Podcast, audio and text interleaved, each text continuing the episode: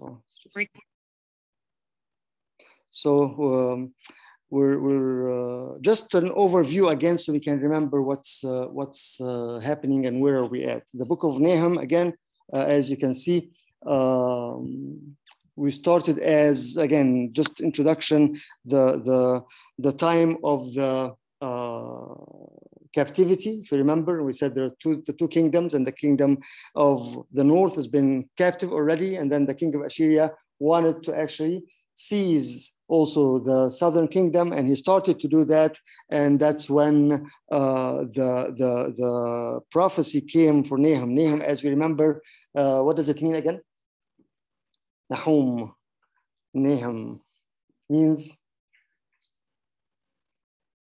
Hmm? You're cheating. Okay, that's good. You can allow it. Comfort or consolation, right? From those who know Arabic, yunayyah, yuriyah, right? Niyah. So Nahum, Niyah, uh, Nahum is uh, from from Noah also, which is which is comfort. So he's the one who's coming with comfort through what? Through the word of of God. Although, as we said in the beginning of the chapter, that although the same word of God, as it is a source of comfort for the people, but it was a, it was what for the enemy, a burden. Exactly, a burden. The burden to Nineveh, right? So, and that's what we, we, we always talk about, that it could be uh, uh, uh, uh, the word of God, which is, as you said before, the, like, like, like the hammer that, that, that, uh, that uh, destroys the, the, the, the, rock, as it says in Jeremiah. then it, it depends on the people who are receiving it and what kind of heart we're receiving the word of God. But he started the, the uh, prophecy about Nineveh, and as we said, this is about 100 years after what Jonah has went with a message of, of repentance. Come back, you're loved. With all the mystery of why would God send somebody to Nineveh and to this great city, although they're not of the people of Israel. But we've seen again God's love from the beginning to all the nations and to everybody. And, and definitely uh, illustrated to special message to, to, the, to the city of Nineveh, message of repentance, come. And as we all know the story of Jonah, and as we all know the repentance, but then again, 100 years later, something didn't, well, we can't say 100 years later, but sometimes after the great repentance, something didn't go right. Not the same mind, not the same energy, not the same fire, not the same mindset, right? And that's exactly goes back to Colossians when we were studying Colossians, we are saying, set your mind on things from above, on the spiritual, right? If you are risen with Christ, keep your mind set, because if you don't keep your mind set, what happened is what happened to Nineveh. After 100 years, then what happened to them? They were destroyed. They were destroyed. Although they were used as a tool in God's in God's hand in order to to to uh, punish or uh, uh, uh, chastise the people of, of his, his, his, people, but still with that they were again fell from the from the from the uh, path of repentance and of having a relationship with, with God into their own self and their own desire and became after this actual what uh, uh, an enemy and then so you see this all in the in the in the first in the first chapter. And as we said the first chapter talks about who god is and starts with god is what? Jealous jealous. And we, as you remember if you said that this, this particular word in the hebrew bible is only for god. Qana yaqtani in arabic and we said that this, this specific word is not for anybody else. If you look at the dictionary, it's amazing. It said jealousy for God only. So don't get this confused with our own jealousy or our own dealing with each other or own no, this is something totally for God, right? And then you start to say that, as we said, we'll, we'll see through the book of Nahum, God as the three things, if you remember them. What are they? Jealous, judge and just. Jealous, just, and judge, or judge and just. So the first chapter was talking about God as the jealous God, and also the one that is has uh, uh, uh, as it said here, that he is um, avenging and wrathful. But then it goes on, the Lord is slow to anger. And we said slow to anger exactly as the judge who cannot be angry and cannot just react, but he's slow to anger in order to do what? To judge what? Justly, right? If you're just like angry and just you know rushing into into decisions, then he's not just. But but you see this portray of, of who God is. And again, all what we hear here about wrathful and uh, vengeance and, and, and, and, and keep the wrath, this is all for whom? For his enemy, for his enemy. So don't also get confused, like you know, God is, is angry and God is that the, the God of the Old Testament is always angry. No, no, that's not the case at all. Because right in the same chapter, if you remember in verse 7, says what the Lord is good. And again, as we said before, you know, if you, if you follow the text, like, you know, where is this coming from? He's starting talking about God, the wrath and the fire and the revenge and, and the anger. And then in the in, in the midst, he throws this concept that the Lord is is good. Yes. As merciful also, right. Right, right. Yes as if he wants to find an excuse, right? right? Yes, as you know, us who are fathers for our little kids, and we're just like when we're really angry, I'm just like, wait a minute, let me try to find something so I can I can uh, pass and and let it go. But definitely, yes, yes. That's what we're seeing here. The, uh, he, he, we, we know that it's not this is very important. That's why I'm, I'm outlining or, or, or, underlining very, very important thing that this is against whom? Against the enemy. Against the enemy. So this, when we, when, as we said before, in order to understand Nahum, we have to look at God as the judge. Judge. Enemy is coming to attack, right? And as we'll see later on, even the the the the the the, the uh, comment, comment commentaries about of, of Saint Cyril of Alexandria. He has a beautiful uh, commentary for the for the minor prophets. We'll, we'll, we'll, we'll, we'll read a few of those here. That th- this is all about about God who is able to revenge for his people against whom his enemy, which is Satan. Satan. Okay. So let's not get confused of this is how God deals with us. This is very important. So he talks about this and talks about at the end of this, again, as we said at the end of chapter one, talks about what he changes the the the the, the uh, way he's and the people who's addressing from Nineveh to whom to his own people, as we said uh, in in verse uh, starting from verse twelve.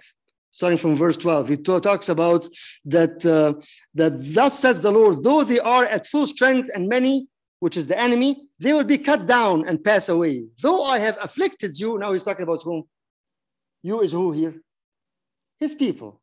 So them, the enemy, they, although they are strong and they are this, they will be cut down. And then he changes the directions of the speech and those who he's talking to. And then he goes, though I have afflicted you, my people, I will afflict you no more.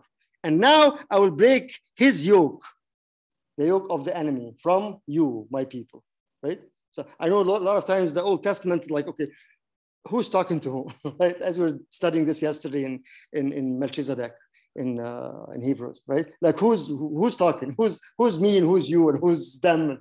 So it's very important to know exactly and kind of try to identify that. So now he is saying that the Lord has given commandment about you. No more shall your name be perpetual perpetuate from the house of your gods, I will cut off. Now he's talking again about whom? About the enemy. I will cut you off, right? And carved image and the metal image, or what you are depending on as your source of power and source of identity and source, these all will be what? Cut off, right?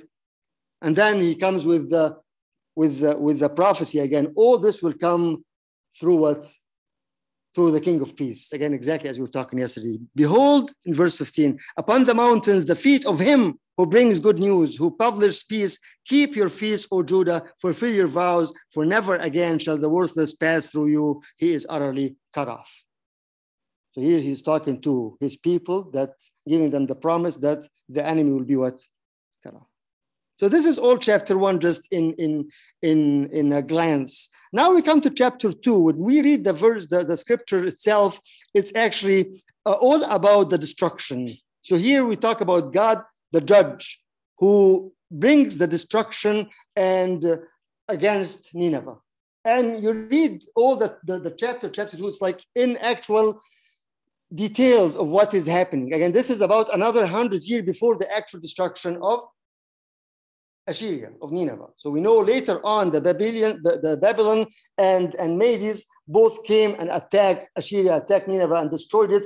I was just reading about this, not till 18 something when they start to discover some uh, uh, uh, ruins of the city itself. So it was utterly, totally destructed, totally destructed, that city. And this happened again about 700, uh, sorry, about 100 and years. Said, we said, we said um, uh, Nahum was about 500 something, like about another 100 year after this with the actual destruction and the actual uh, uh, capture of the city by uh, the B Babylonian and by the empire of, of Medes at that time. So we'll, we'll go ahead and read the scripture itself, the text itself. I just want you to be exposed to the text itself and then we will we'll go through it. Again, the text itself as we read it is nothing other than what will, what will happen. Just like a, like a visual detailed description of how much damage will happen to the city right? But then we'll go a little bit after this and see how is that actually what we can benefit from from from the text itself. So um, I'll read it from uh, the ESV as I read, but you can you can still definitely uh, follow on the screen with the New King James. So I'll just read. The whole chapter is about is what 12 13 verses, right? So uh, let's just read it and then we'll go through it and explain what's happening as we read, and then we'll take the application of that. Any questions so far? Okay. Nahum 2, we'll read from 1.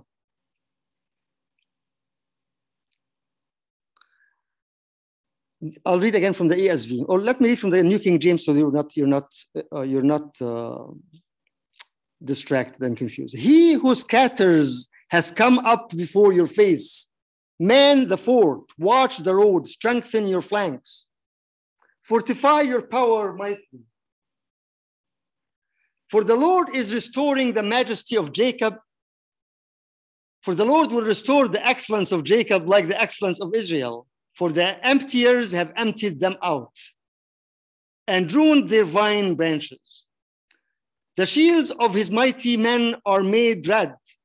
The valiant men are in scarlet. The chariots come with flaming torches in the day of his preparation, and the spears are brand shed. The chariots rage in the streets. They, they jostle one another in the broad roads or the broad roads. They seem like torches. They run like lightning. He remembers his nobles. They stumble in their walk. They make haste to her walls, and the defense is prepared. The gates of the rivers are opened and the palace is dissolved.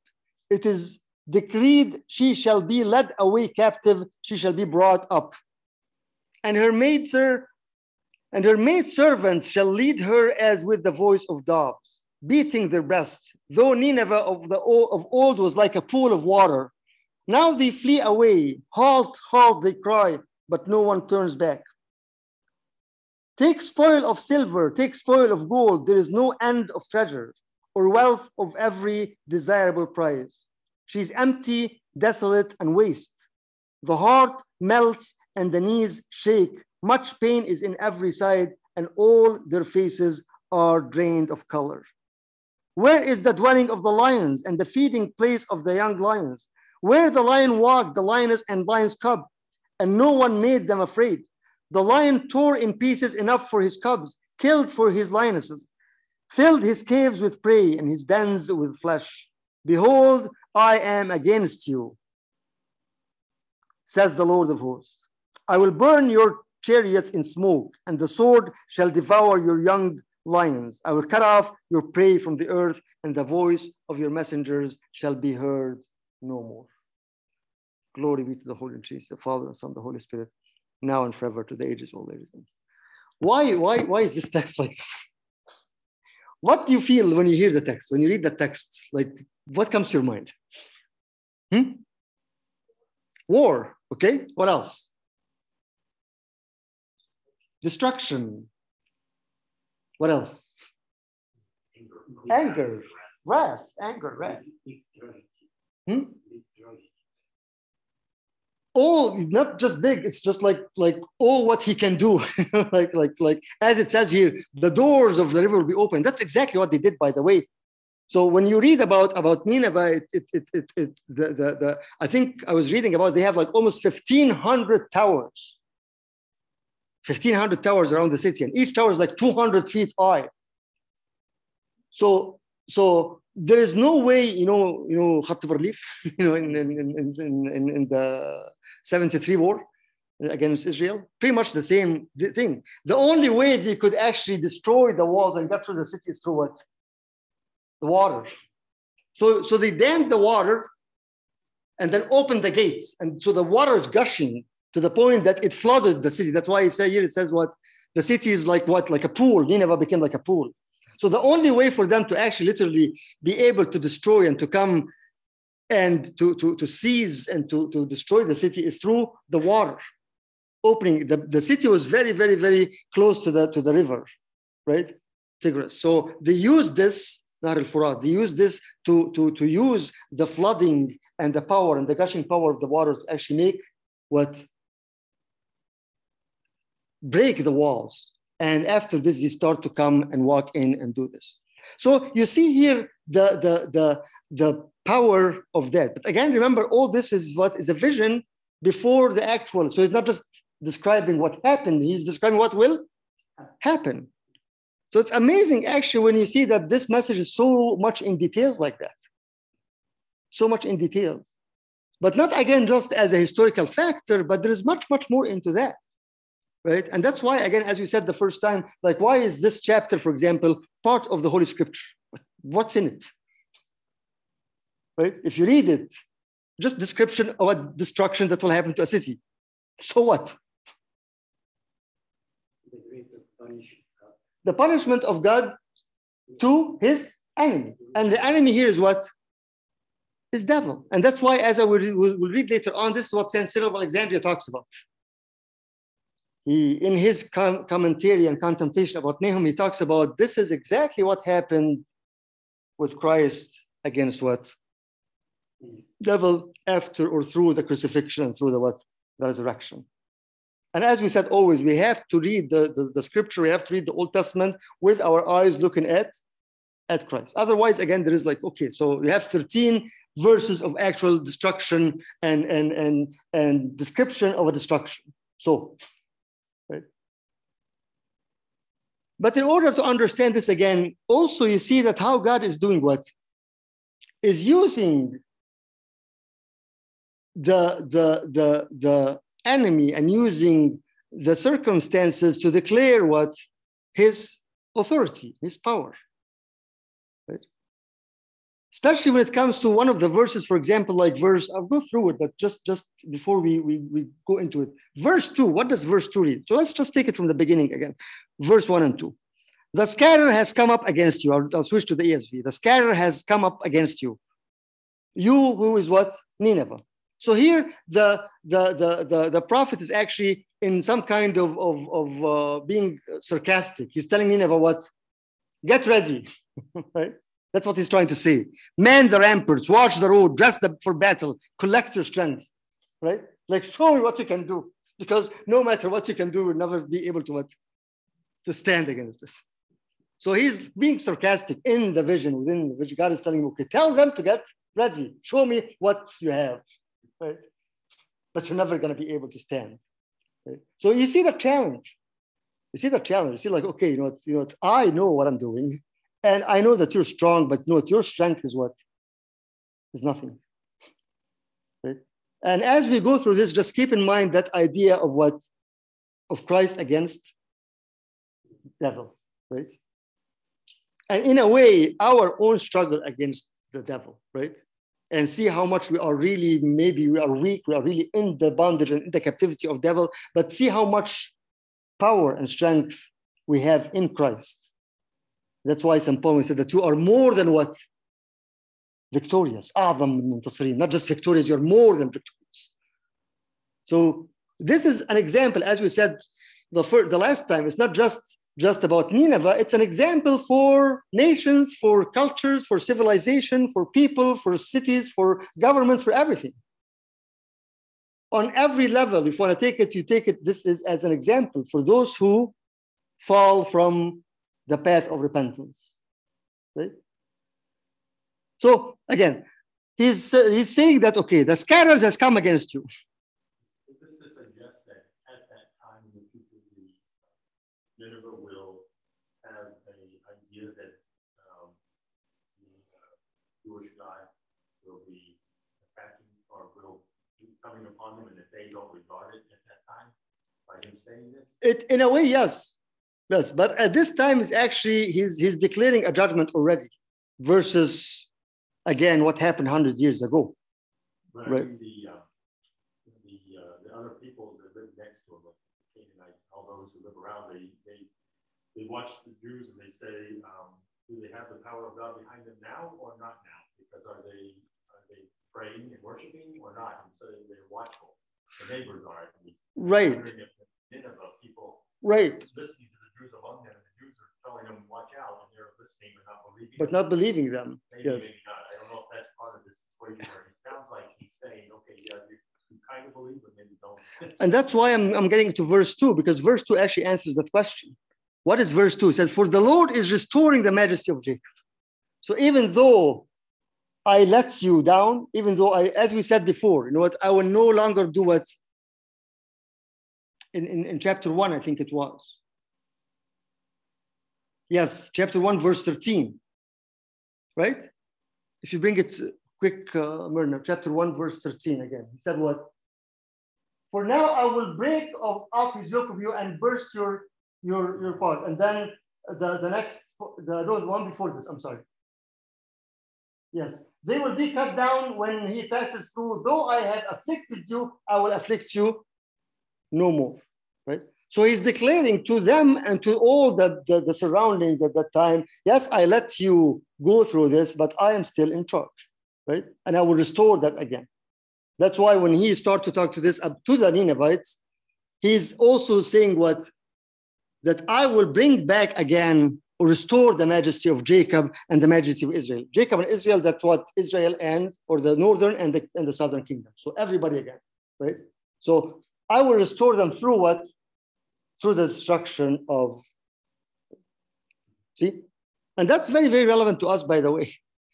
At, at one point, if we feel like we are, you know, we're, we're really down, we're broken, we are scattered, then this is a very, very good promise that I will restore you through what? Through destruction of the enemy.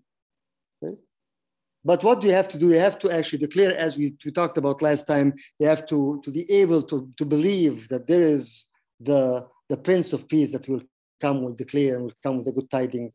Right? So that's what he starts with here. That you know, what, you know, be ready, but you're not gonna, you know, like show me whatever the strongest thing that you can do. You're nothing. You're nothing. Why? The whole purpose that I came to restore, and this is the key for the chapter. The Lord is restoring the majesty of Jacob as the majesty of Israel. For plunderers have plundered them and ruined their branches. Or in the other translation, for emptiers have emptied them out. Just like sucked them out of everything. As emptied them and ruined their vine branches. It's well known in the Old Testament that the vine is always referred, referring to whom? To Israel. My vine. So saying that they have emptied you, they have sucked you out or sucked out of you everything, they have plundered you, but not I am coming with what? With the revenge, being the avenger, right? And that's why it's very relevant. So don't just get go, get lost in the midst of the description of the actual uh, damage and actual destruction, but actually it's very, very, very personal in a way, because that's exactly what's happening to, to us when we are under the attack of the enemy right? If we feel that we are being emptied out, right? The, the emptiers have emptied them out. It's just like a very, very graphic way of, of seeing things, of saying things, right? The emptiers have emptied them out. It's just like they didn't leave any single thing out of them. And it's well known at that time that Assyria or Nineveh was very, very, very wealthy. I was reading about it, it was not just wealthy, very, very, very uh, uh, uh, uh brutal. They were saying that if a city hears that the Assyrians are coming, they will commit suicide before the Assyrian will come and take the city because of, of, of, of the, the unspoken of ways of destroying and destruction. One of the things they would do, they would just bury people in the desert up to the neck and leave them there to die from madness and thirst and just kind of like enjoying that. Imagine just burying somebody under this under the sand in the middle of the desert in this area and just leaving their, their, their head out. And just a simple thing, as I was reading, those are just like the little things that they were good at. So that's why, you know, when, when we read this, it, it's also the other concept of this that, that as you plant, you also what saw the result of what you do, right? They were so brutal and so evil and so harsh. And look at how they were, how did they go down in a very, very similar way. And that's again the judgment and also the just judge. So here in verse 2, the Lord is restoring the majesty of Jacob, restoring that, you know. And that it's very, very promising thing. You know, maybe we are, you know, lost. Maybe we need the restoration. Maybe we don't know how to. But here he said that the Lord is the one who will do that for them. At this moment, Israel and Jacob, the northern and the southern, were what? Have no power. We know at one point they went actually to, to find some help from where? From the king of Egypt, right? Okay, like, okay, we're done. We can't do anything and we can't even talk to God. Maybe he forgot about us. We can't even trust him anymore. So let's go to Egypt. let's find the, the, the, the, the strength and the protection from Egypt. So to that point, they were down. But again, this is the beauty of, of God's mercy and God's love. Like even with that, what he is coming back to what to destroy Nineveh with that huge destruction that we are seeing now, and to declare that the Lord will restore the excellence of Jacob. Not just restore the life, look at the text also. Not just restore the, the life or the status, no, restoring what? The majesty or restoring the excellence. I find interesting is that I haven't heard yet of why he's doing it for them because um, you know they haven't they haven't been faithful. If they're going to Egypt, they're not asking God, so that doesn't show that um, they believe strongly. Right. No. God. So to me, it's the um, holding on to the covenant. Right. Right. The covenant and the love, nothing else. Um, right. right. Right. Nothing, nothing good that they've done, so they can okay. Now I'm gonna take you back. It's not like okay, you showed that you are a good people now. No, not at all. But again, we have to look at this from the perception and the, and the point of preparing for the Messiah. We have to, we cannot, we cannot forget this. Because it doesn't have other, other stories seem to have that where the people repented and then they came back. back. Exactly, exactly, exactly. Those are, yes, as you see this a lot in the book of Judges, for example, or the, yes. But in this case, no, they didn't do anything, anything good. They were just, they were, they were done. They were wiped out. Exactly. Exactly. Yeah. So he's restoring that in order to maintain. That's exactly what Isaiah says that uh, I kept the remnant, right? Al baqiyah. Why the remnant? Because out of the remnant will come what? The Messiah. And not to restore the excellency and the majesty of Jacob and Israel, but to restore the excellency of what? Of humanity in general. Right? It's beautiful when we read the text with that mindset we cannot separate this from Christ. We cannot separate this from the salvation. We cannot separate this from the full story, love story of God to his people, right? So here is saying that, that I will bring back that glorious, that glory, the, the, the, the uh, excellency, the majesty of the people again, right? So how is he going to do this? That's how he keeps describing what is happening here. And then, so after this, he starts to talk about um, how do they look like? The shield of his mighty men is red. It's well known at this time, if you read the history, that the Assyrian, here is describing the army of the Assyria. That they usually, instead, like the, the Egyptian were well known with the chariots of wood, right? the Assyrian and the Babylonian and the and the and the, uh, the empire of Medes were using actually, as we said last time, iron and metal and bronze. So it's much much advanced than than the wood, right?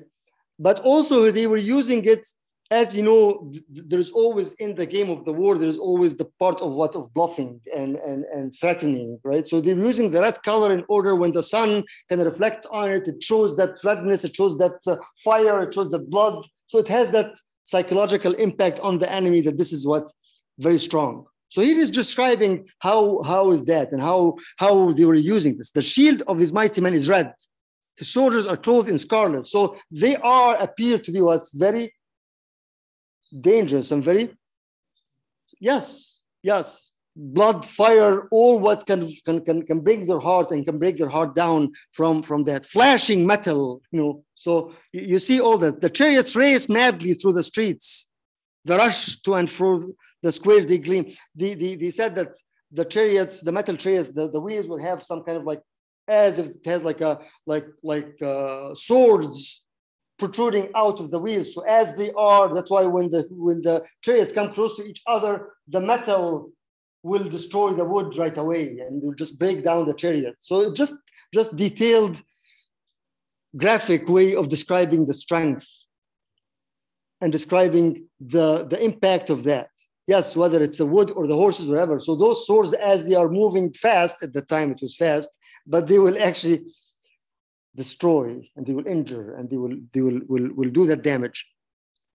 He remembers his officers they stumble as they go. So the, the, the, the enemy here remembers try okay let's bring all the mighty officers all the mighty leaders in order to be able to stand against that attack but they were not able to. So that, that's what he's talking about here. He keeps he keeps explaining the, the he here is is is the, the, the king of Nineveh, and he remembers his officers. They stumble as they go. They hasten to the wall. The siege tower is set up. The river gates are open. That's what I was talking. That the only way for them to seize and to enter the, the, the city is through what? Through the water, gushing water through the wall that it actually flooded the walls and broke the walls.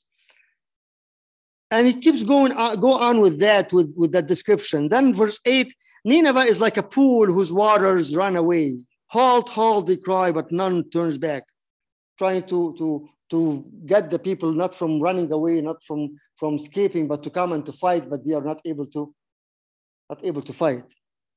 Plunder the silver. Here, this is for whom? A call to the enemy that come and do what, as we said, Nineveh was full of all the wealth all the the the the, the uh, silver, the gold. So now he's talking to the Babylonian and and Medes to come and do what? Plunder the, the the the silver, plunder the gold. There is no end of the treasure. Come and take it. And, and right away, when I was reading this, it comes to my mind the, the, the parable of the Lord when he said that what the strong, the strongest will come and seize the strong and take his and plunder his his spoil. Remember that that that, that parable? As the strongest is what is Christ, who will come and bind the strong, which is the enemy, and steal his spoil, which is us who are under the bondage of the enemy. It will set them free. Okay.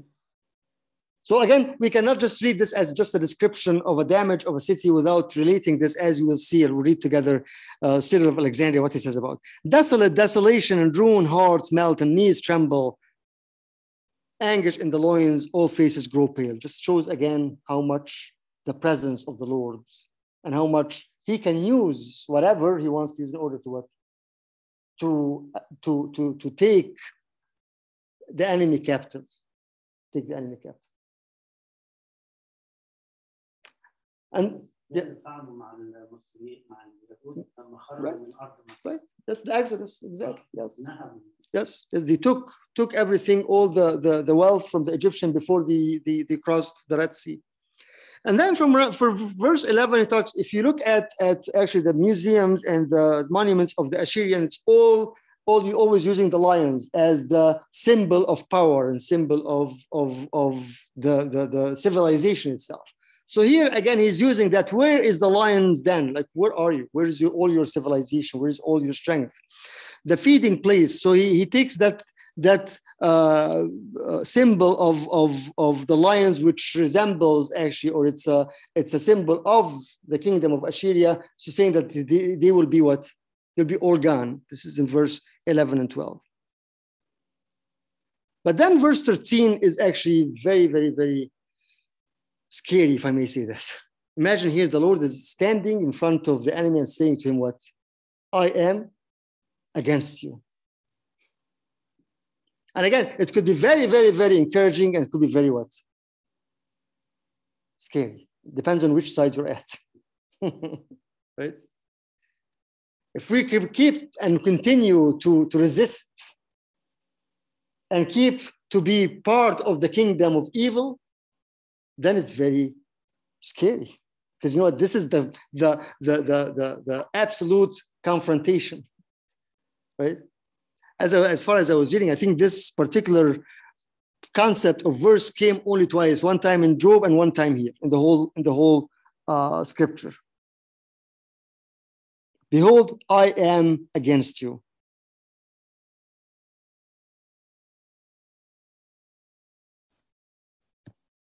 Behold, I am against you, declares the Lord of hosts. And here again, as you said, he, he identifies himself as what? The Lord of hosts, as a, as a symbol of what? Of power, strength, of the commander, right? As you said, like especially in the Old Testament, the Lord can say, I am the, the Holy One of Israel, I am the, the, the, the, the God, but lots of times when he wants to, to point out his authority and his, his uh, power, is said, the Lord of hosts, right? Yes. Right, right. Yes, so that's, he's the, he's the commander. Again, this is all a war, right? So he's saying that I am the commander. I'm the great commander, right? And whoever is standing, you're standing definitely not against anybody, but against what? Against him? And this is a very, very comforting verse also for us when we when we know and we understand that there is always a war that rages against the people of God and against the church of God, right? And against everyone that's tried to be to be to live the life of of piety right? And we always say, you know, what devil is there and, and, and, the war is hard and the war and I cannot take this. So this verse is very, very, very encouraging because it, it stately, clearly states what? Behold, I am against you, declares the Lord. And you is the enemy, right? So it's like all the boldness, like what? You are not fighting, the devil is not just fighting me, right? when I'm under attack, when I'm all over the place with my, my, my thoughts, whether I'm struggling with, with bad thoughts, with lust, with envy, with whatever, with anxiety, with fear, with, with, with, with all those things. Remember that what he says that, behold, I am against you, declares the Lord. Exactly. The Lord defends and you are staying silent. You, the, war, the, the, the war is for the Lord. Yes, yes, yes, yes. He, that that war, although he is the one who allowed, this is the paradox of this. Although he is the one who allowed this from the beginning, right? He's, he's the one who used Nineveh and used the Assyrian to kind of chastise his people, but but in a way, as I was reading one of the commentaries, says not to this extent. you know, like okay, I will let you chastise them, but then they took all the evil that they can do. But regardless of this or that, the fight is was against God Himself, against God Himself. And this is very, that's why again, when we try to, to make this relevant, to make this chapter relevant, because again, you can read it like this is so irrelevant. Like, why do we have to study this? But when you read verse 2 and verse 13, you see how much this is very, very relevant. I came to restore the excellency, restore the majesty of my people. And behold, says the Lord of hosts, I am against you so it's like, exactly as we when we studied uh, Zechariah 3, remember? When when when the devil is against the the the the, the high priest. Remember that? Let's read it real quick because it's it's very, very, very uh, relevant to this. Zechariah chapter 3, one of the of the of the visions. And uh, Zechariah 3 from 1 till uh, just from 1 till 3, just in the beginning of, of this, right? Here, here again, and, as we said before, Zechariah is, is God encouraging the people to build the temple, right? So at one point he saw this vision, which is the high priest is standing with what? With filthy clothes. And devil is standing and doing what? Accusing him. Right? And then you see how the language is, right? Then he showed me Joshua the high priest standing before the angel of the Lord, and Satan standing at his right hand to oppose him, to accuse him, to fight him. But then says, and the Lord said to Satan, The Lord rebuke you, Satan, the Lord who has chosen Jerusalem, rebuke you. Is this not a brand plucked from the fire? See this and compare Nahum to Behold, I am against you. And it's, it's an amazing mindset when we keep this mindset in our struggle, when we are fighting, when we are weak, when we feel like we are defeated, when we feel like we are, we cannot get out, we cannot even catch a breath and get a break. Remember that he is saying that I, he's, he's, he's, he's accusing Satan, that I am against you, declares the Lord. I will burn your chariots in smoke, and the sword shall devour your young lions. I will cut off your prey from the earth, and the voice of your messengers shall no longer be heard.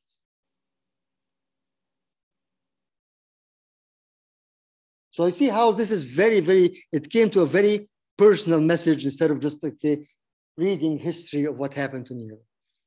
I want to read what, what Cyril of Alexandria talks about this real quick, and then I'll, I'll, I'll give you a few minutes if anybody has questions. But uh, but it talks about, specifically about verse one and two, which is actually the the the key for the full uh, chapter. Here he goes. It says, specifically about verse 1. Now, the verse, God is jealous, and the rest would properly apply also to those not wishing to follow the straight and narrow path of godliness, but rather to be diverted to a fleshly style of life. So he's saying that God is jealous, not only for the enemy, but also for those who follow the enemy which is what people who want to live according to the fleshly style of life. After all, there is no doubt that he will take vengeance by inflicting punishment and subjecting to penalties the stubborn and guilty, especially if it is true that all of us must appear before the judgment seat of Christ. And then he goes, This has been done through the Holy Spirit. He imparted the fellowship of this Holy Spirit to the apostles. So he's saying that the, the work that the Lord started to take vengeance against the enemy is continuing through whom? Through the apostles. Through what? Through the power of the Holy Spirit.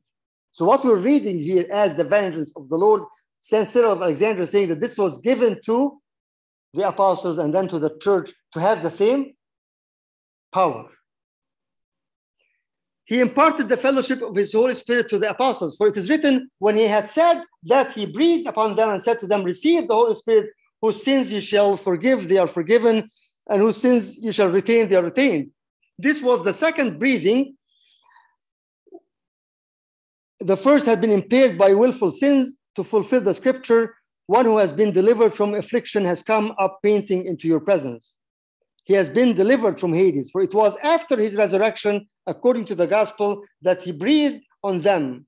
He gives the grace at this time and he will lavish it more abundantly. He says to them, I am ready to give it to you even now, but the vessel cannot yet hold it. So he's saying that the power, what basically what he's saying, that the power and the strength, that the authority that I was able to deal with Nineveh is all given to, to you through the power, through the breath or the breathing of the Holy Spirit. So, and this is this is the beauty of, of, of, of uh, Saint Cyril of Alexandria, putting things like reading Nahum in the eyes or with the eyes of, of the New Testament. I am ready to give it to you even now. Accept for the time the grace of which you are capable, but look forward to yet more. And that he says, he recites the idea that wait in the city till you receive a power that you're able to conquer the enemy.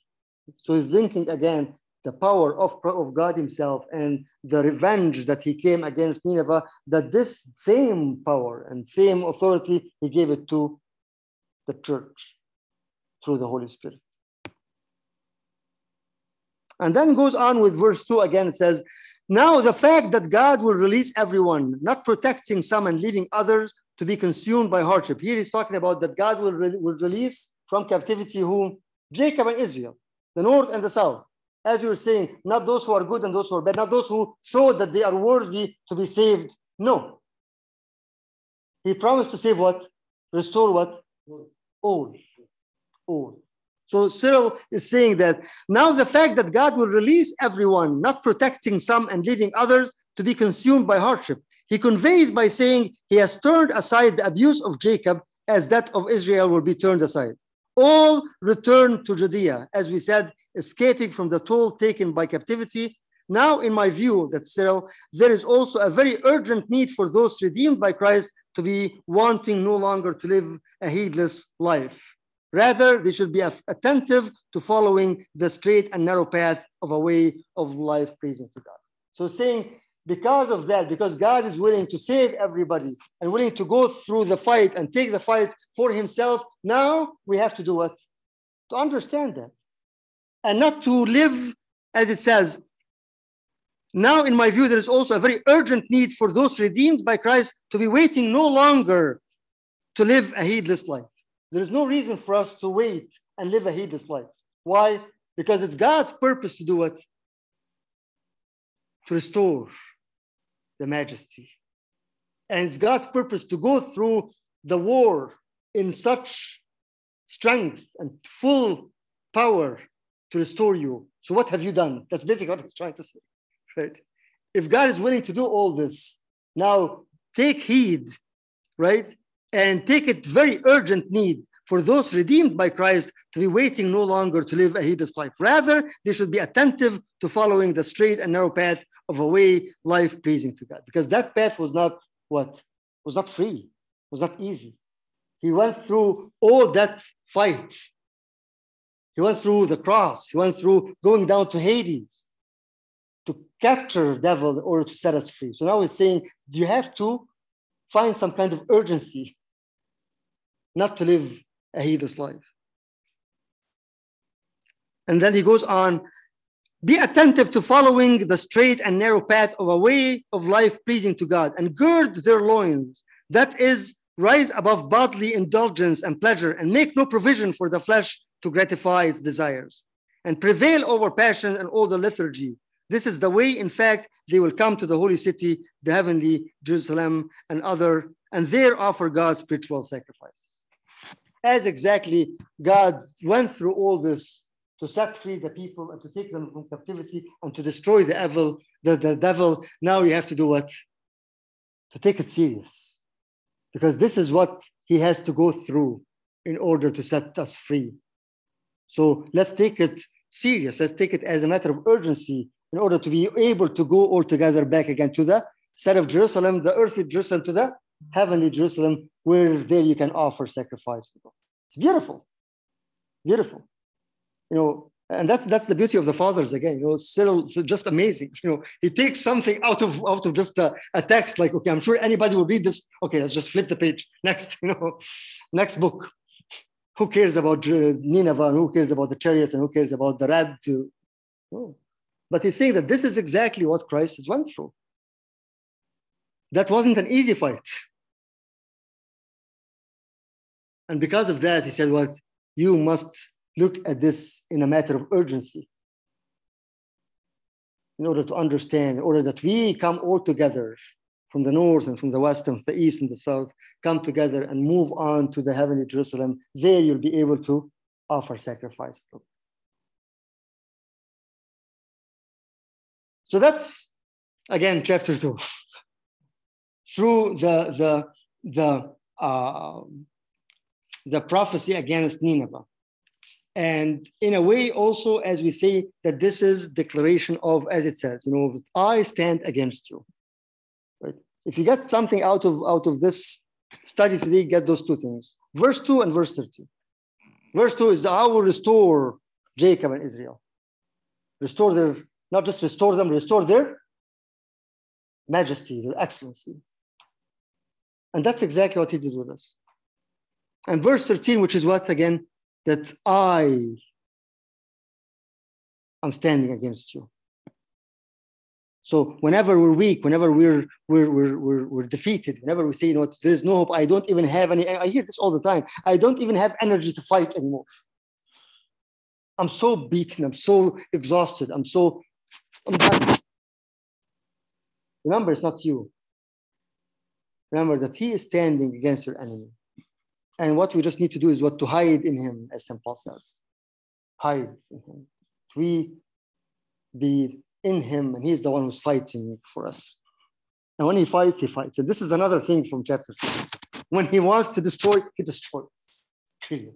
He doesn't give a chance of okay, there is there is another chance for them to get get uh, get their acts together again. No, as I said, not till 1865, as, as if I'm not wrong, when they start to to do the excavations and, and to start to, to, to find out uh, the ruins of Nineveh all the time it was totally destroyed. Yes, there is another city by the name of Nineveh, but the actual city that was there was totally gone. So that's another thing. When he fights, he fights. Right? Questions? You make a good point there about when you fight, fight the other's tier was reduced to just rubble, and later I think that Babylon. Right, right. Um, the temple itself. Yes. Nothing. Mm-hmm. Mm-hmm. Exactly. Exactly. Yes. Yes. When when when really th- those those places that were actually stayed uh, very very very strong against God and against His His word were actually gone. gone. Yes. Reminded me of something, and now you help me understand. Years ago, I was called to prison uh, by a mother whose daughter Thanksgiving Day. Mm. She was arrested for the sale uh, of cocaine with her boyfriend. Mm. And the only thing we both knew was Amazing Grace. Mm. Sitting in the cement room singing Amazing Grace. I told her the Holy Spirit would give her the words when she went to court. She asked me to go to court. I sat there praying. And she was so eloquent and instead of receiving the year and a half sentence, they only gave her 30 days. And I felt bad, but she said no. And because she asked for me by name, I then became a prison chaplain mm. that people kept asking. Yes. And um, the boyfriend got up afterwards, could not speak, went into solitary confinement, and after a couple years in prison, finally was Wow. wow. So it's just such a, it's, it's real life. Right. That, right. That, yeah. And we've all heard the POWs say, first year I thought about my wife and my, and, and my sports car. Second year I thought about my wife and my sports car. Third year I thought about my wife and my sports car. And fourth year I thought about God and those right. Yes. Yes. Thank you. Yes. I have a similar story. Actually, I was just sharing this with the group yesterday when, when you know, before COVID, when we when we used to go to uh, to prison ministry. Thank God that actually we heard just heard recently that we're we're willing to go, we're able to go again soon. So it's just a blessing to be there. But one of the times we were talking and uh, and we were, again we're sitting in the basement of of Lion Lakes uh, uh, prison, and and and the guy next to me uh, was uh, from from he's young. He's like maybe maybe late 20s or so but he's he's he was a member of one of the of the asian gangs uh, very very violent. And uh, and he was uh, sharing with us his story of of being actually thrown in in solitary confinement also as a punishment. And all as as how they describe it is they actually let them out maybe just one hour per day uh, to just maybe take a walk or maybe hose them down as a way of uh, of uh, of shower or whatever, and then they just throw them in there again. Uh, and the only I can't quite remember, but the only thing that was allowed to him was a Bible. He was he was he was Asian. He wasn't a believer. He was didn't know anything about it. He was saying that in the beginning of the of the confinement, he would like scream and bang his head against the wall, and he was crazy, like literally crazy to the point that him and his neighbor in the next cell, they, they used to play chess by imagining the board on the wall. Imagine this. what kind of energy and, and, and mindset it takes. So I'm going to imagine that chess. I'm going to, okay, I'm moving my king to whatever, all in the air. and literally going crazy. But then he started to, to, to pick that book that was thrown to him or at him. And, and he goes, from then, it, my, my life totally changed. Totally changed. And actually, we were sitting there, like you just mentioned a beginning of a verse, and he will recite whatever you want to say, like from, from, from Genesis to Revelation. He has it all. And I saw that with my own eyes. He was sitting right next to me. So back again to the point of when God works, he works. When he wants to change, as long as we are flexible and able to receive, we will be changed, that, that dramatic, that, that, that radical change.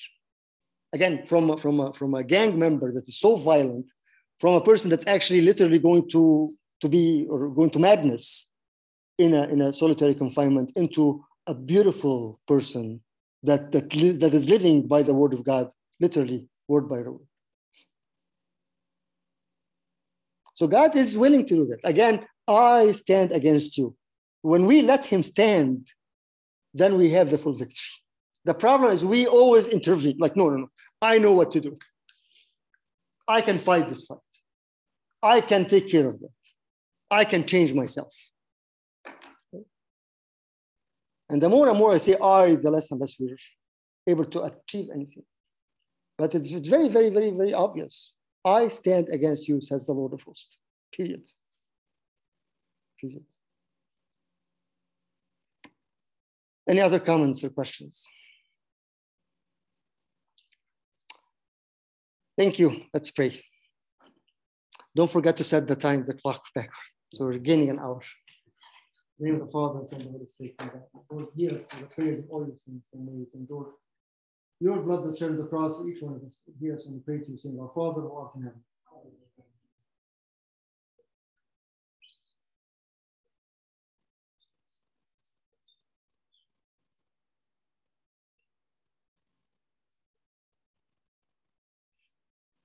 May the love of God the Father, grace of his only begotten Son, the King of the Holy Spirit, be with you go in peace. Peace with you all. Amen. See you, Bishop. Thanks, Abona. Good to see you.